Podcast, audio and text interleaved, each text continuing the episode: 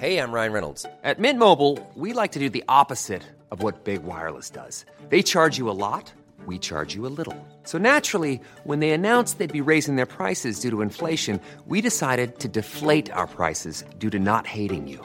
That's right. We're cutting the price of Mint Unlimited from $30 a month to just $15 a month. Give it a try at mintmobile.com slash switch. $45 upfront for three months plus taxes and fees. Promo for new customers for limited time. Unlimited more than 40 gigabytes per month. Slows. Full terms at mintmobile.com. Louise Maich has been on a decades long journey to uncover the story of her Uncle Frank, one of New Zealand's most prominent deer hunters of his era. By 1965, at the age of 30, Frank Erceg had established a reputation as a prominent marksman and mountaineer. Leah Tebbett caught up with Louise to hear about Frank and the history of the deer culling industry in New Zealand. We knew about our Uncle Frank that he was an adventurous, interesting man who led a, a really quite fascinating life for his sadly short life. But uh, no, there weren't many family stories and there weren't many photos. So he really was someone that I grew to want to discover and, and write about. And that you've done, you know, over the past, is it two decades, you've undertaken a lot of research and it's all compiled into your book, Finding Frank. I'm guessing you have a better picture of, of who he was, which, you know, the book was essentially about the life of your uncle, but in fact, I think it's also turned into the history of the deer culling industry in New Zealand as well. Yes, it has, yes. And that came about because if I was writing about Frank and his years as a deer culler, and I needed to know what led up to that, why these men were out in the mountains eradicating what was then known as a pest, what his work was and where, where it came from, why there were so many deer. So from the 1930s, when deer culling first started, to 1956, they killed over a million deer. And Frank came in in 1956 when the New Zealand Forestry Service took over from Internal Affairs. And that there was too many deer, according to the government of the day, and they had to, had to be eradicated. And I think he loved the thrill of it all because he was more of a South Island shooter. So he was Canterbury, Central Otago, and the West Coast, and, and definitely Southwestern down the Haast area. So that's very, very mountainous terrain and difficult passes that he would have to cross over. And I, I, I just think he loved it. He loved those challenges and he loved the country.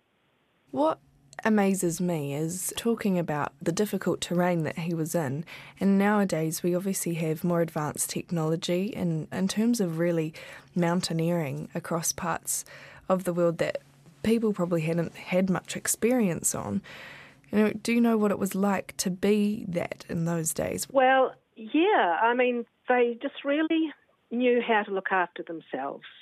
They didn't have, like you say, the modern technology that we have today very basic equipment. They had to know how to get through those mountain passes and get out of difficult situations, and they really did learn on their feet.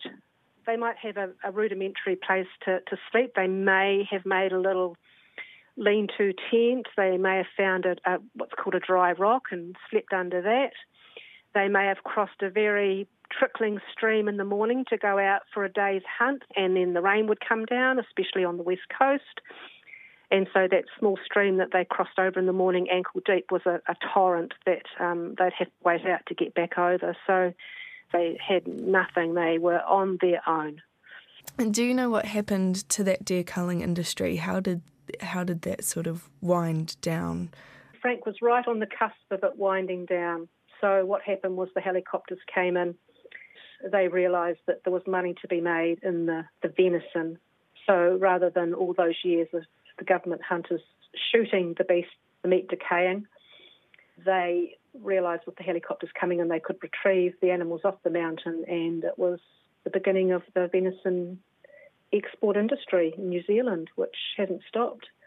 So, yes, to answer your question, it was the helicopters. And I mean, speaking of helicopters, we've mentioned that Frank's life was short, but I understand that that was the result of um, him and his friend were killed in a helicopter hunting accident, and it was the first helicopter hunting accident, wasn't it? Oh yeah, it was just awful, awful, tragic event. So the accident happened on June the 1st, 1965, and it was in the Matukituki Valley, just west of Wanaka.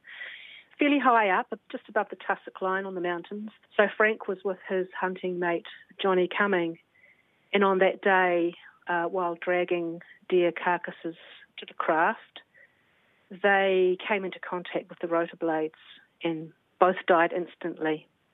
About six months later, they employed a um, different system where they had a long cargo strop so that the helicopter was elevated away from the ground and the deer were clipped on and hauled off the mountain that way so you could not come into contact with the blades.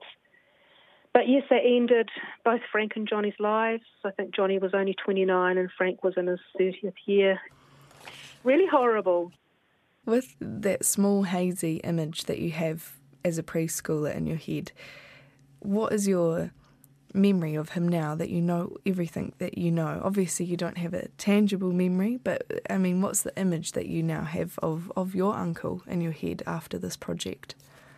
Well, you're bringing tears to my eyes right now because Frank's always been here with me on this journey. I just have gotten to know him over these past, actually 25 years. It was 1998 that I started out this journey. I just feel so grateful and so full of love for this journey that, in a way, we've both been on. He will be a part of New Zealand's history. Louise Maich talking about her uncle Frank Erceg.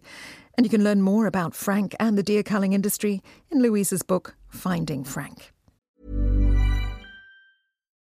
Botox Cosmetic, out of botulinum toxin A, FDA approved for over 20 years. So, talk to your specialist to see if Botox Cosmetic is right for you.